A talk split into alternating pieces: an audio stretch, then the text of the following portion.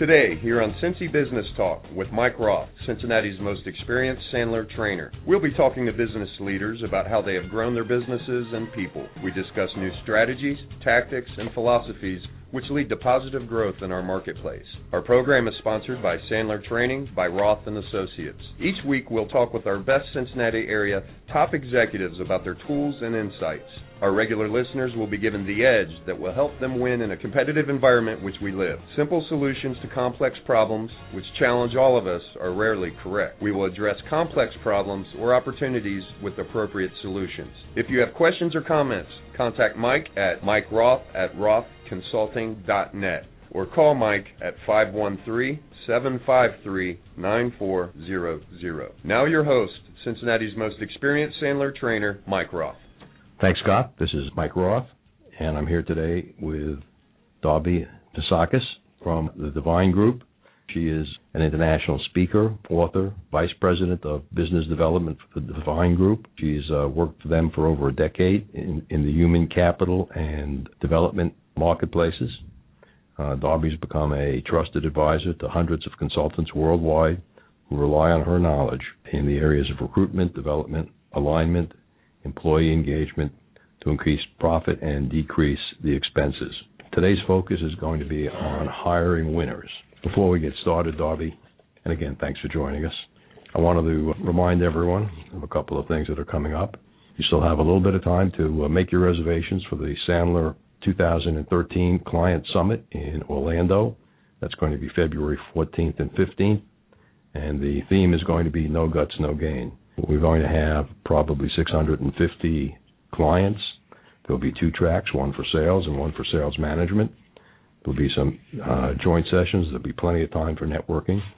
And we've recently announced that Brian Frank, the head of global sales uh, for LinkedIn, will be the keynote speaker for the Thursday session. Okay, that's Client Summit. Next thing, we do have a one day cold call camp coming up here in January, on January 30th.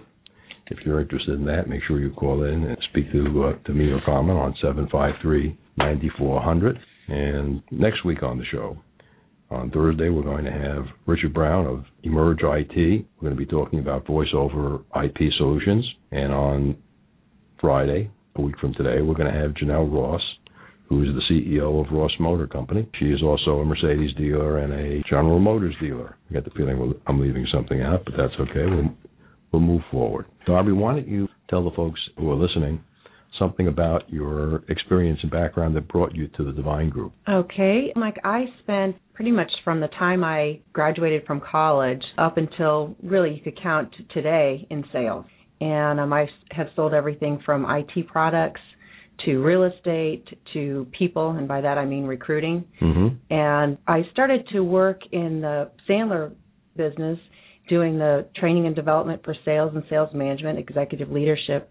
And somewhere in that process, I became an assessment nerd, and I just absolutely loved looking at the data. And um, after a while, I felt like I could read the tea leaves and really understand somebody objectively rather than meeting them um, and then falling in love with them as a person and overlooking the qualities that were really limiting their success.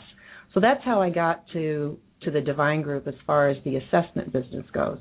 Mm-hmm. Um, and how long have you been with the uh, Devine Group? I'm in my eighth year there. Enjoying every minute from every, smile on your face. Yes, I do. Yes, I do. And most of what I do is I I don't work with the end client as much anymore. I'm working with the business advisors and the um uh, the different consultants, whether it be um, human resources or sales training and development. Sometimes they are people that are even in the academic market. Those would be different professors and things that are teaching people how to um, how to run a human resource department. Folks that are getting their MBA, management training, that type of thing.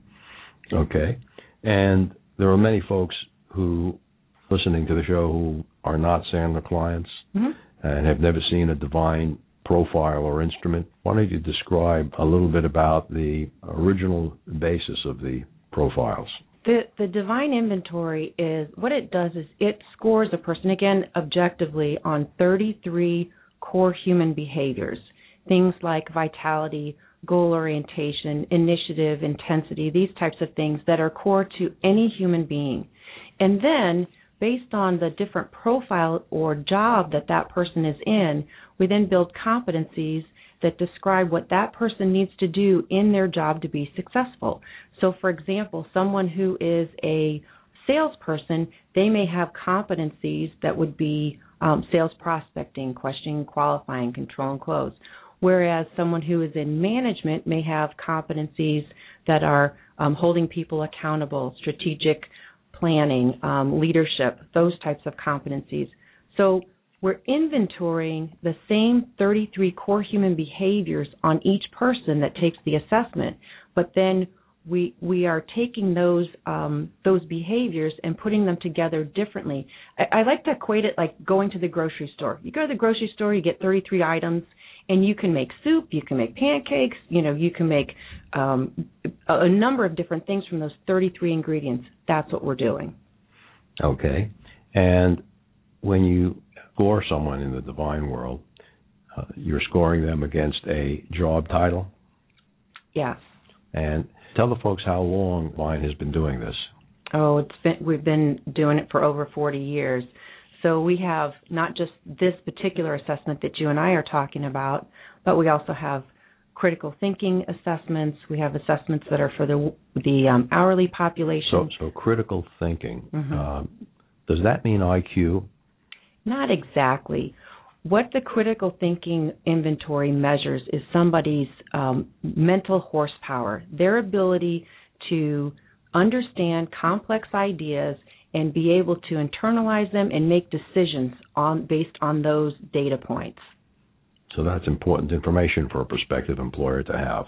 Yes, especially if they're in a you know a world where complexity comes at them every day if they're in a world where they're not dealing with complex issues, then it wouldn't be as important. Mm-hmm, mm-hmm.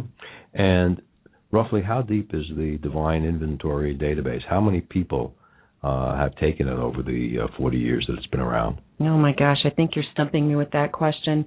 But we have thousands and thousands. I would say 700,000. That's that's an amazingly high number, Darby. Mm-hmm. So when an individual takes Devine Inventory today, they're compared to how many of those 700,000? They're compared to 10,000 random records. Now that might sound like, well, why would you do something random in there? It goes into the database and it picks out 10,000 records. And really, if you did it over and over again, picking out 10,000 more random records, you wouldn't get very much variation at all in the results. So the sample is, is extremely large, Huge. and the database is is really deep. Mm-hmm. Mm-hmm. Okay. Yeah, at the Devine Group, they don't throw anything away when it comes to data. They save everything. Okay. And in the since I'm in the sales development world, business development world, approximately how many people have do you think may have taken the Devine inventory in the uh, sales world? You know, I was asked that question a couple of months ago, and I went back through and, and added up how many people I saw who had taken the inventory in the past month and then tried to multiply that out. And, you know, Mike, I don't remember that question, but what I will tell you is we have a huge um, percentage of salespeople and sales management in our population. That seems to be one of the areas that um, that we do a tremendous amount of work in. Probably part of that is that you know that's where I came from, and so the folks that I am supporting um, tend to be very well versed in that area. So that's the business we go after. Okay, so when we look at salespeople, I guess in the Devine world, how many different types of salespeople do you look at? Because there are different sales jobs. There's an inside sales, there's outside sales. Right. There's telesales, there's retail sales, there are many different types of sales.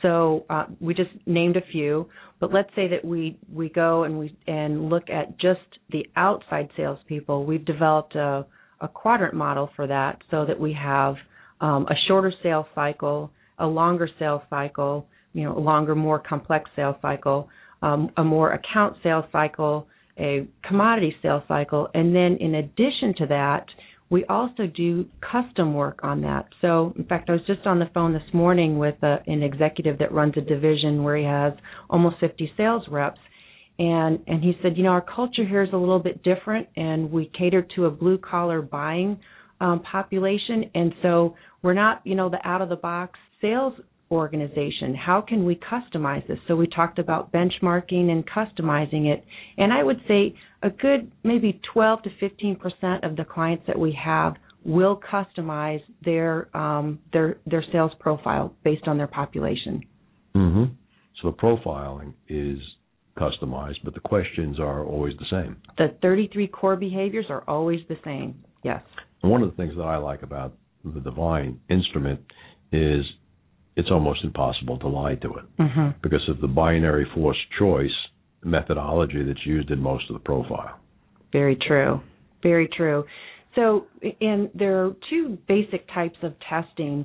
There's a normative test, and that's a test I think you know we've all taken where we have some sort of statement and it could say something like I'm I'm very good at details. It wouldn't say it quite like that, but it would give you some sort of positive statement and you would react to that in one of five ways. You would say I I strongly agree, I somewhat agree, I neither agree nor disagree, uh, on down to I strongly disagree. So that's a normative test and to your point, it's very easy for somebody to say yes, I'm good at everything. It's also easy for somebody who has a high sense of humility to maybe not score themselves as high as a test would would score them. So we find the binary force choice very very accurate and especially accurate when it comes to salespeople and executives.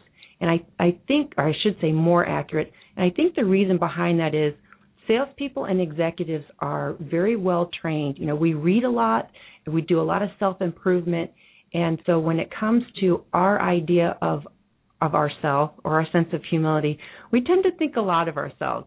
So the normative test sometimes can be a little skewed with the lack of humility, if you know what I mean. Mm-hmm, mm-hmm. And uh, I especially like the fact that people can't back up and see what they oh, answered yeah. six six or ten questions ago. Yeah. And, and the profile's got about 200 questions on it, so it's it's long enough and extensive enough so that the real truth falls out. It's very hard to keep track. That is very true.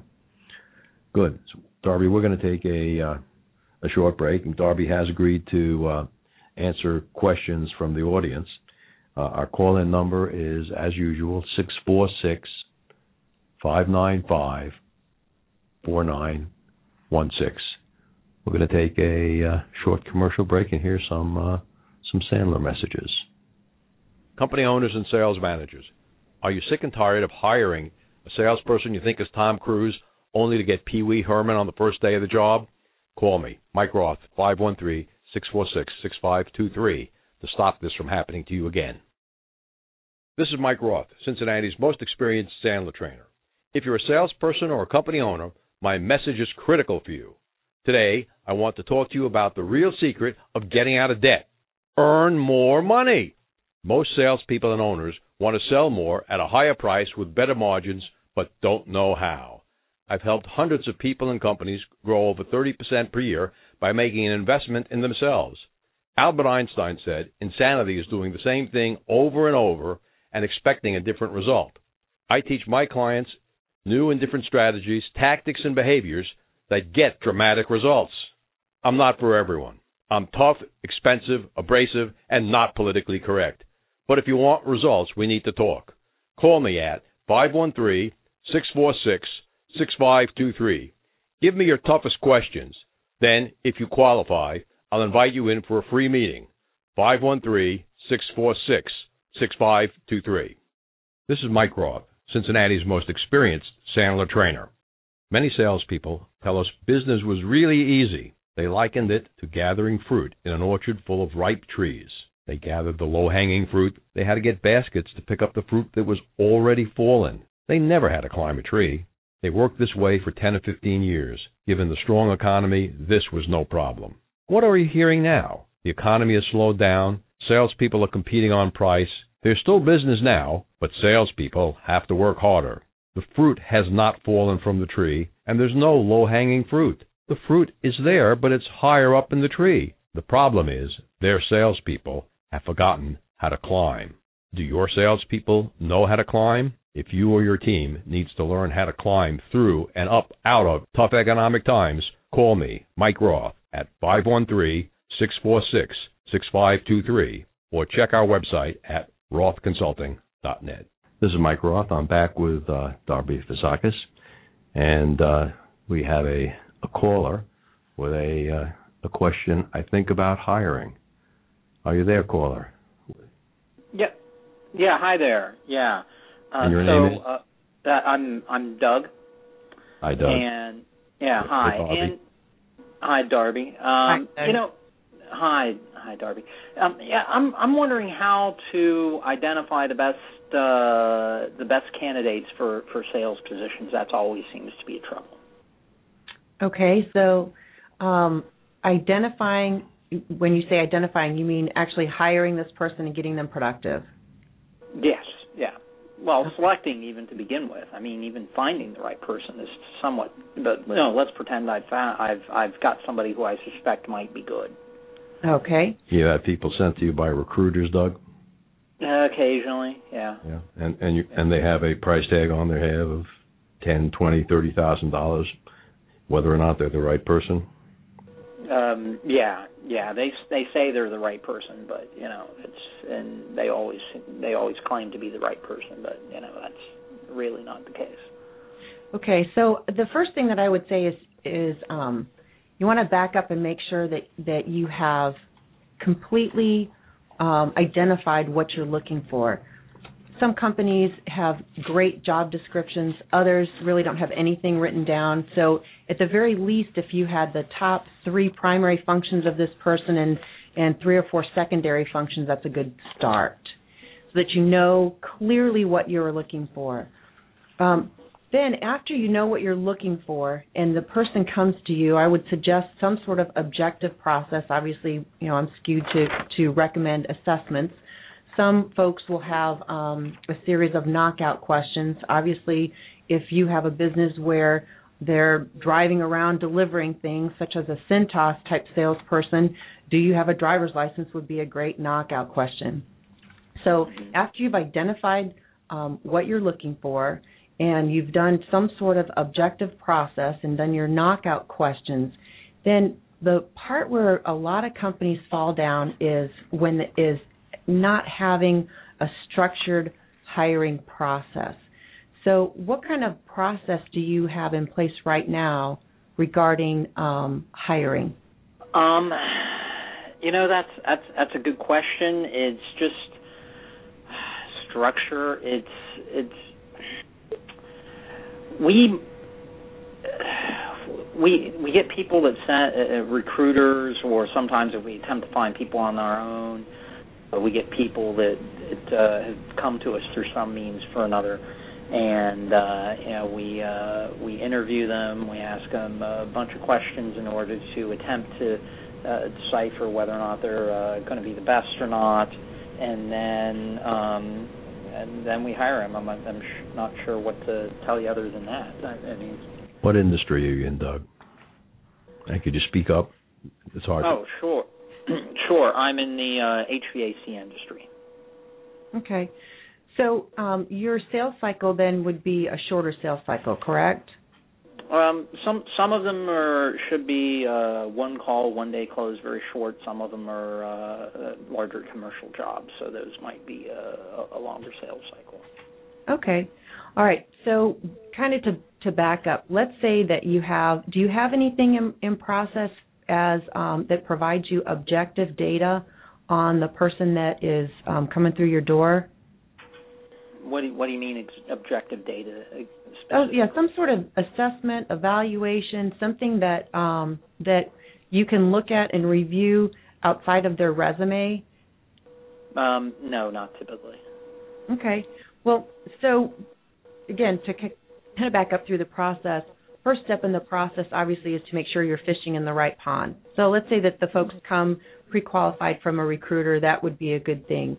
Um, make, making sure that you have a job description that tells you exactly what you are looking for, and then having an assessment process. Again, I you know shameless self promotion here, but I obviously believe in it 100%, where you have your criteria nailed down to these are the top four or five things that we must have in a person that we hire. And these are the, you know, half a dozen things that are are important but they're not critical.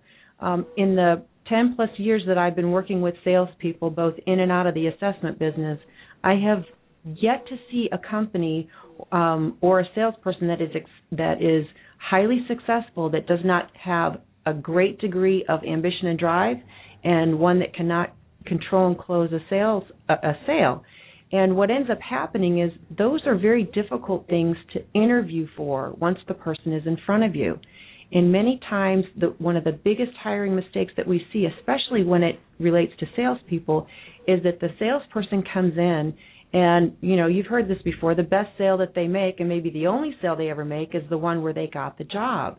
They're very personable. They're organized. They're on time. You know they they don't offend anybody during the sales uh, sales uh, interview. Maybe even they've met with HR. HR tends to like people who are not real um, go-getters in sales. Why? Well, let's face it. When you have a salesperson who can control a sale, the sales process, they tend to be a little bit more aggressive or assertive. They tend to be okay with conflict and asking, you know, the tough questions, and that's just not a real popular person. So the other part that I would say to that is make sure that the people who are interviewing um, ha- ha- know that those types of attributes are attributes that you want in a salesperson, not way over the top assertive, not way over the top in conflict, but that they can deal with conflict. Because out there in the heat of battle there's a lot of stalls and objections. There's a lot of rejection and that person has to be able to get up and um and and you know push to the next thing then the last thing that i'll say as far as hiring a, a good salesperson so this is you know all of what happens in the interview have a good behaviorally based interview process where you will ask historic questions. And what I mean by that is tell me of a time when, you know, these types of things happened and describe things that will happen to them when they are working for you. Not what would you do in this situation where they get to make up something. You know, they get to write the best fiction in the world of of how they're, you know, a superhuman salesperson. Find out what they have done in the in the past um, and then the final thing is, and, and this is probably the area where even if all those other things are in place, companies fall down on this part, and that is having a structured onboarding process.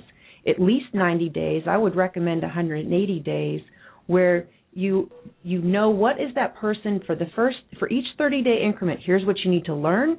Here's what you need to do. Here are the results that you are responsible for, and here's who's keeping you accountable. Does that help? It, it does. Uh, Darby, maybe you can go over again the two or three key characteristics that a, a great salesperson in heating and air conditioning should have. The first one is ambition and drive. Second one is somebody who can control the sales process. And the third one would be sales prospecting. And what would some of the killers be that might come back in a Devine inventory that would say we definitely want to ignore the positives and act on the negatives and pass on this person. Yes.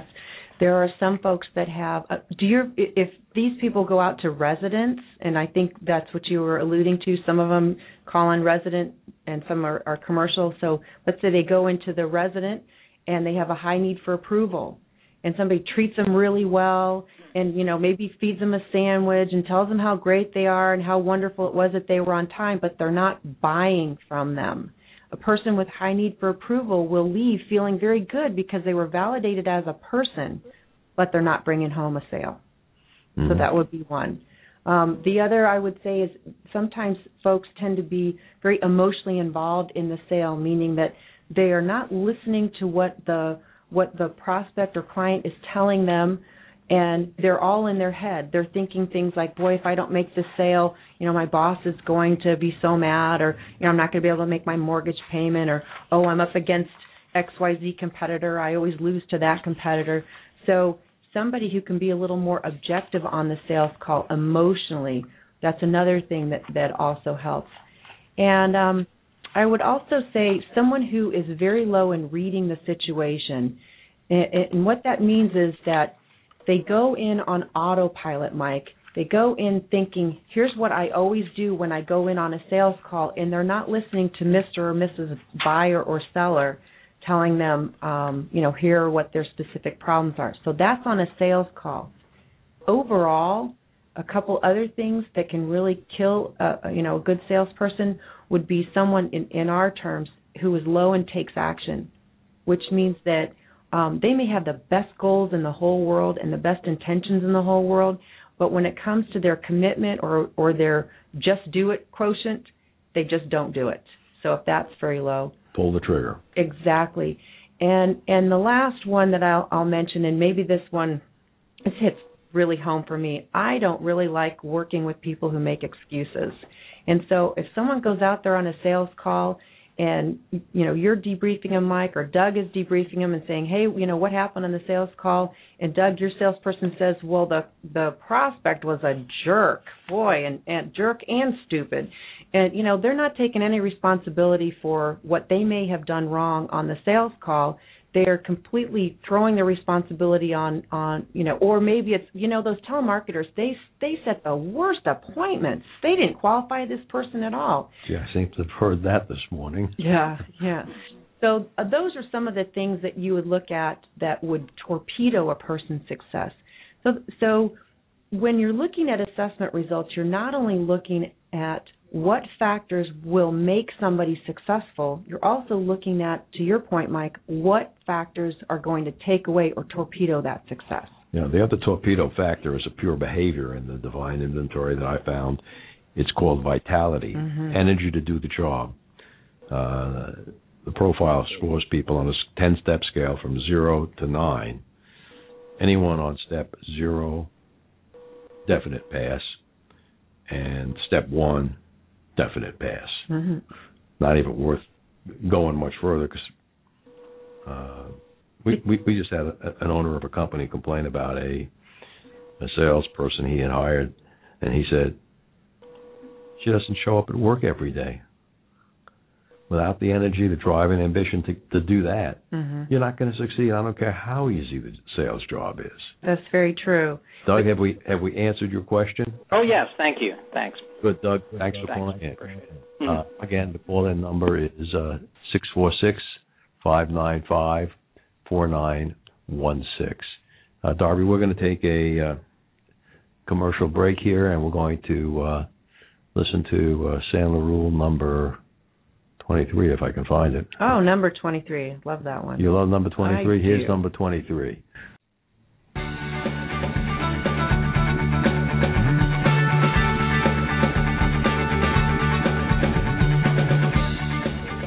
This is Pete Brown with Sandler Training, and I'm here to speak with you about rule number 23.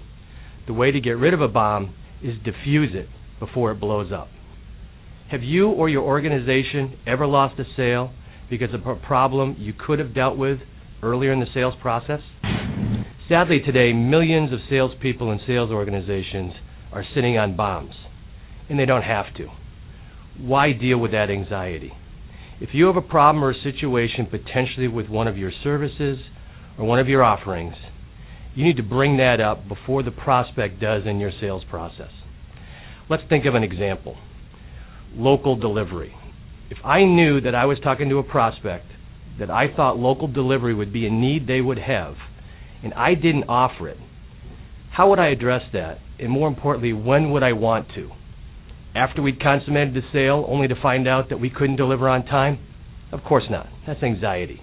Let's take the stress out and address that earlier. How about an example of that? If we were in role play, Bill, local service is something that very often in this market is asked for, and we don't provide it. Is that going to be a problem? Bill would come back most likely and say, Pete, it is. And I would say, makes sense.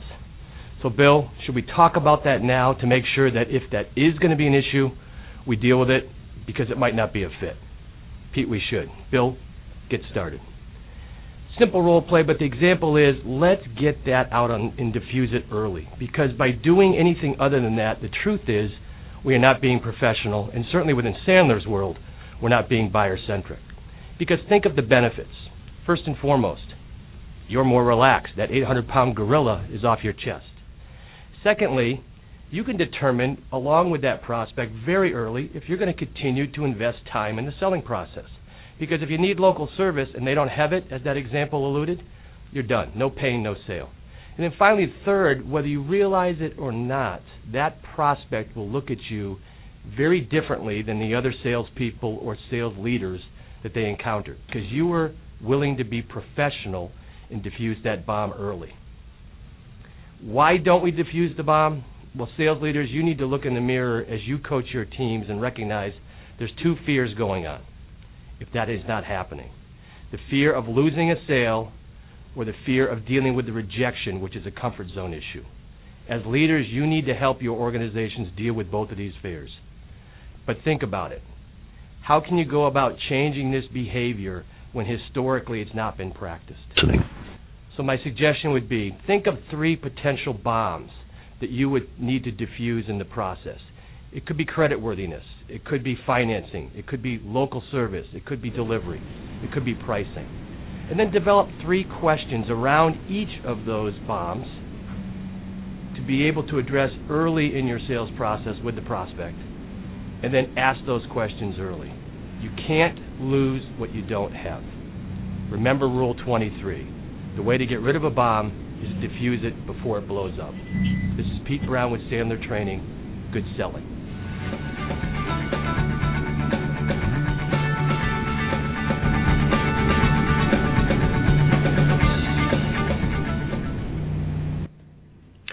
Is Mike Roth. I'm back with uh, Darby Fazekas from uh, the Devine Group.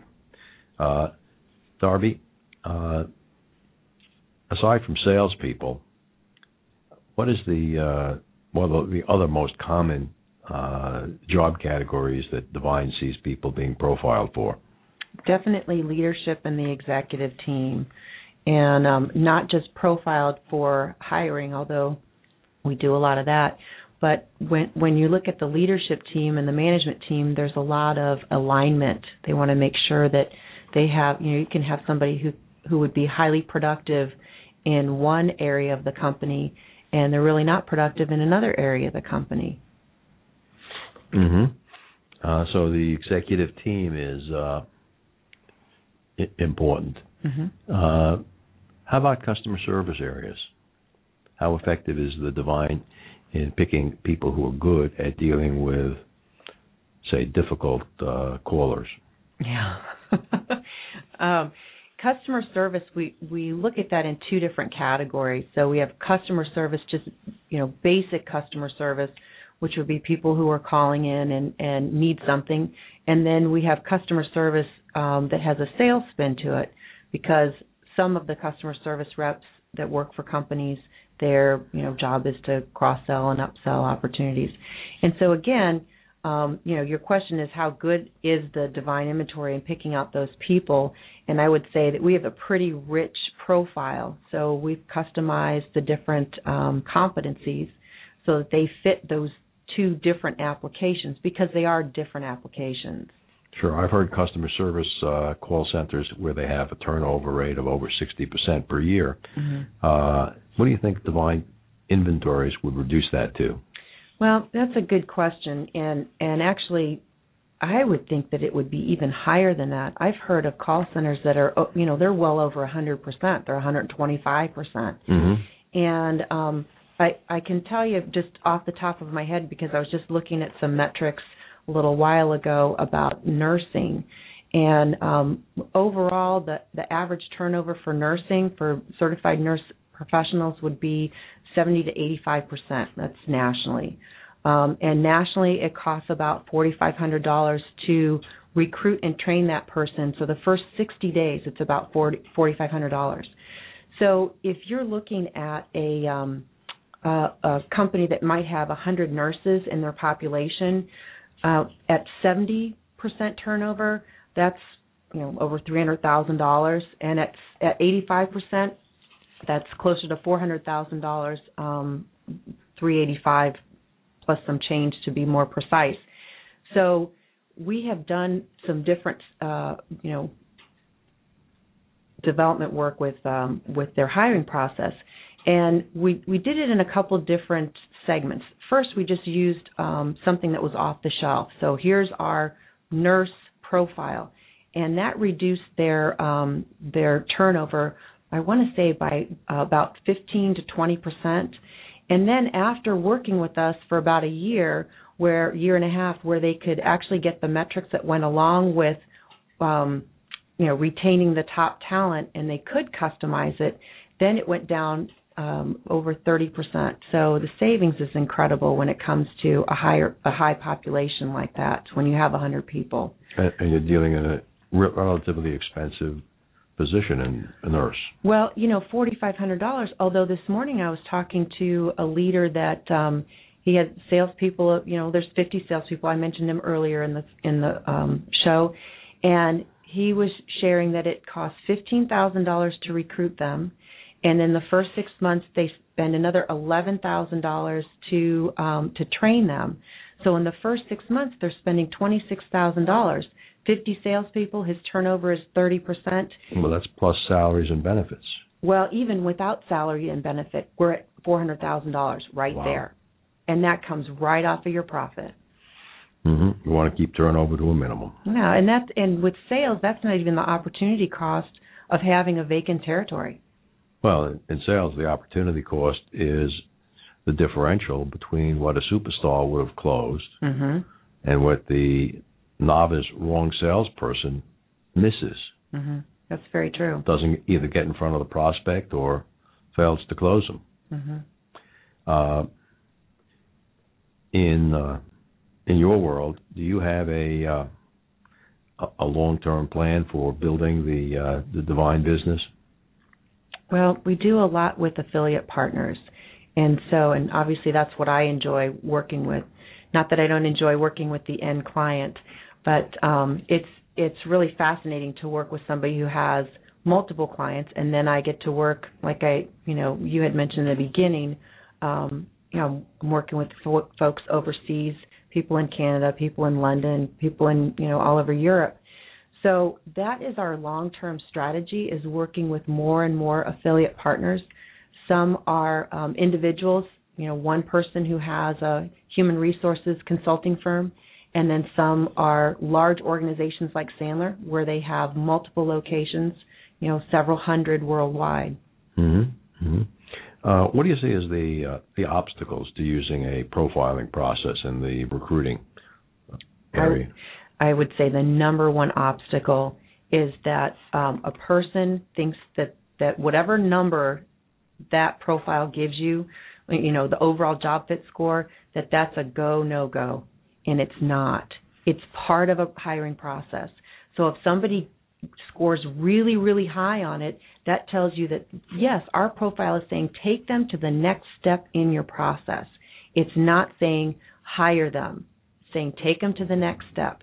And the, the other part of that, um, another thing that, that is done wrong with, with the assessments is that you don't set your criteria on the assessments before you see the first candidate. So, for example, when you look at the assessment, it gives you a job fit score of 0 to 99. Mm-hmm. So, when our advisors are working with their clients, they have to decide what's their cutoff point before they even get the first assessment.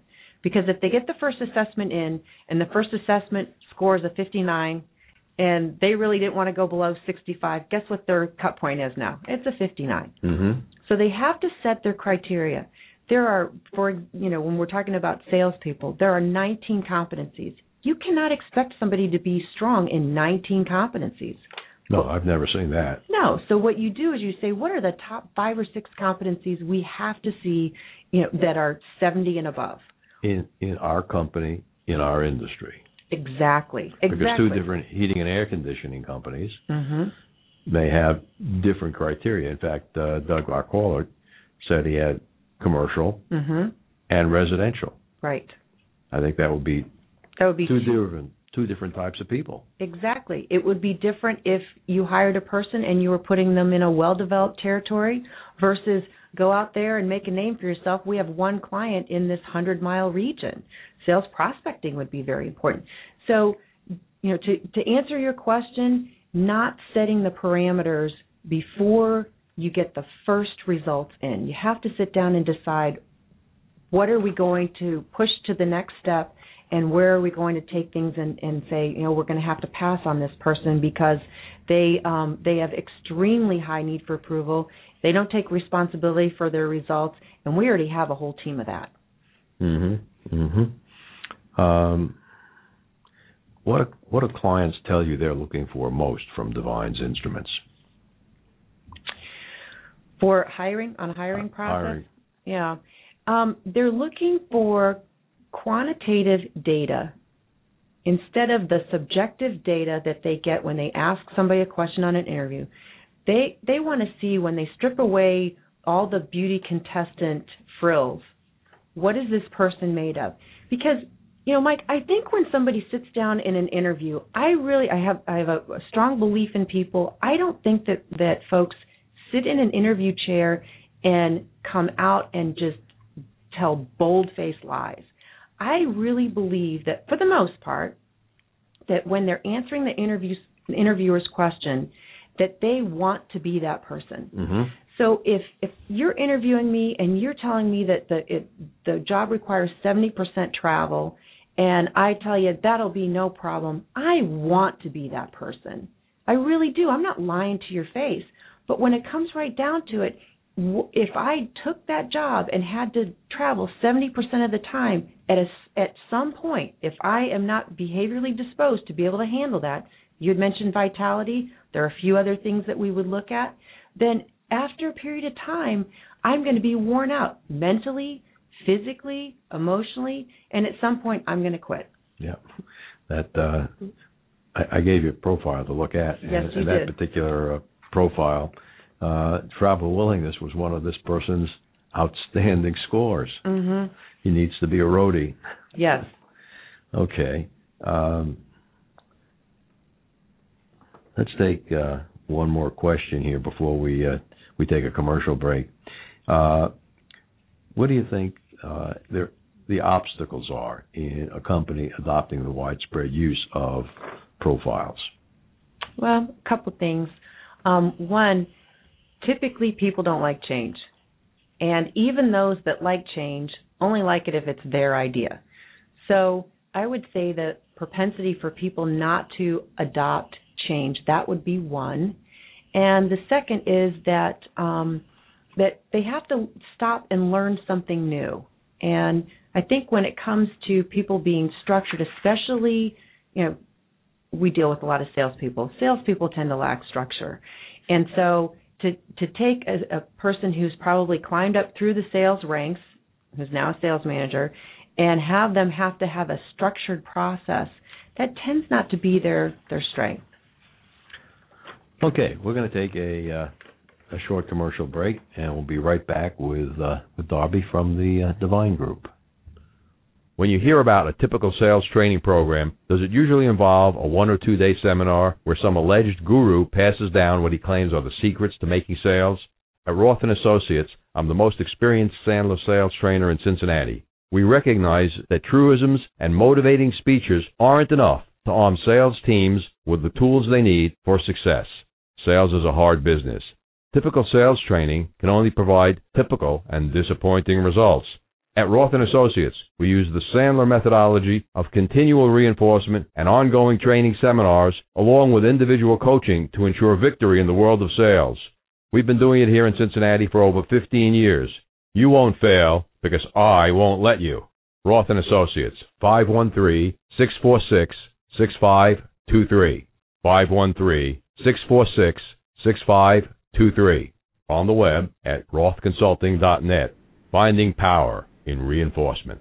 This is Mike Roth. I'm back with uh, Darby from the Devine Group. Darby, I think we forgot to do this earlier in the show. If someone has a question for you that they'd like to take offline, give them a number that they can uh, get a hold of you and uh, and the Devine Group, or they can contact me directly at seven five three ninety four hundred. But if they wanted to talk to you, Yes. they would dial. Sure, sure. They can call five one three seven five two seventy five hundred. Okay, uh, we have a, a a saying over here, Darby, that uh, simple solutions to complex problems are invariably wrong. Mhm. And therefore, if you're going to solve a complex problem, you need a complex solution that's up to the job. So maybe uh, from someplace in your in your past, you can think of a complex problem that you solved with a complex solution that, in theory, uh, our listeners could apply to their worlds. Mhm. Oh gosh. Well, you know, I'm I'm going to tie this into the the Sandler bomb. You know, the rule number 23 where wherever the bomb is, you want to bring that up front. So, I would say um back in my days where I where I sold the Sandler training and um did the coaching and and developed some different things for our clients. Um one of the most complex problems that we had or that I had with my clients was um, helping them understand the onboarding process. And it's different for the different types of salespeople. And and so part of it was not only creating an onboarding process with them, but also helping a person during the interview process understand the complexities of that job. So um, what we did to to alleviate the problem of somebody starting not really knowing what they were expecting because you know let's face it, it it's not just the the the applicant that's coming in looking like the beauty queen it's also the company who may not be telling them here's exactly what you're walking into so to alleviate somebody coming aboard and you know after 30 days just feeling like this isn't the job I interviewed for or the hiring manager thinking well that's not what you how you represented yourself um, what we did was we recommended that the hiring manager have the applicant put together a 90 day prospecting plan. Who are you going to call? Um, how many calls are you going to make a day, a week, a month, what, you know, however they wanted to quantify that, and how many networking things are you going to, and so that they had a plan, they being the the interviewer had a plan that they could go through with the applicant and see exactly what that person would do the first 90 days. And this did many things. The top two things were number one, if that person was hired, they could hit the ground running and the company was not paying for them to put together their plan. And number two, it it gave um, both the interviewer and the interviewee some very detailed, not theoretical, but very detailed information that they could go through and discuss so that everybody knew what was expected. Things fall apart when expectations are not met. Period. Mm-hmm. So remove the surprise from the first 90 days. That's right. Take away that bomb. Okay. That's a good answer. Um, Thanks. I think uh, some people might be able to use that. And uh, next question might be, uh, you know, you, you, you in your in your job at Devine, mm-hmm. uh, you meet a lot of people and you kind of act as a leader. Mm-hmm. Uh, maybe you could give our listeners uh, a leadership tip. A leadership tip. Well, I would say that um, not just myself as a leader, but what we see out there as a leader. Many times, those that are working their way up through the ranks, and maybe they're not wearing that leadership badge yet, and they're, you know, they, they want to be in a higher position than they are right now in the company, that it's important to look at the different leaders that they respect and see what it is that that leader possesses that they want to be like. Growing up, my mom used to say you can learn as much from someone you want to be like as you can from someone you don't want to be like. So take that into consideration too. When you look at the different leaders and especially their presence, because, you know, believe it or not, when it comes to a lot of these leaders, 90% of it is presence. It's how they walk into the room. It's it's how they command that audience. So if if you're a young leader and you want to be, you know, higher up in the organization, taking into consideration or noticing the presence of the different leaders, what you will want to emulate and what you don't want to emulate.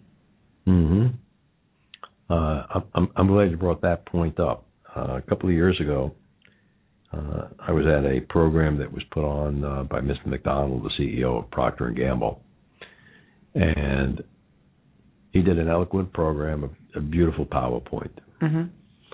and at the end, he finished a little bit early. He had time for question and answer. And one of the guys in the audience asked a question that seemed like it was out of left field. I had no idea anyone would ever think of this this question. And McDonald looked looked up at his man who was running the PowerPoint projector and he said, uh, "Take me to slide 127." And he jumped and he had a PowerPoint slide and he spoke extemporaneously for about five minutes and gave the guy an answer. Now I sat back in my chair and said, "Hey, that was a quirk." Mhm. Next lady asks, asks a question. He looks at the guy with the projector and he says, "Slide uh, 142." Pow! It's on the screen. It's the answer to the lady's question. Uh, he was amazing in the amount of preparation Mhm. that he had done for a public talk. He obviously had pr- produced a two hour talk that covered everything, but his planned time was 20 minutes. So I think a great leader is prepared. Mhm. And uh, one of the things that I see in these profiles is the preparation to get the right people. Uh, where a uh, a single flaw might not be enough to disqualify the, the candidate, but a series uh, should. Mhm. Well, and depending on the leadership, something might be considered a flaw with one leader and and not with another leader. If you have a leader that is um, very dominant, very let's get down to business. You know, this is not Mr. Rogers' neighborhood. We're not standing around singing kumbaya. And and you hire somebody into that that team that has we talked about need for approval before that has a high need for approval needs to get strokes needs to get some attaboys that's not the right type of manager for that person Mm-hmm. and so they could flourish in an environment where somebody does give the right strokes does tell them where they're going in the right direction I mean, a few years ago, there was a series of books, probably more than 10 years ago now, 15 years ago, called Leadership Secrets of Attila the Hun. hmm Uh, I thought they were great books. And if you read those books uh, and you, you know, forget about rape and pillage and you just say Attila the Hun as a leader, which is the way the author uh, phrased it, there are a lot of Sandlerisms in that book of what a great leader uh, should be uh, for a company. Um, in uh, and let's let's let's switch gears here and talk a little bit about the uh, the technical side of the Devine inventory. Everyone's always worried about uh, is this uh, approved by the federal government? Uh, what is that? oh eeoc EEOC. hmm is it eeoc compliant Right.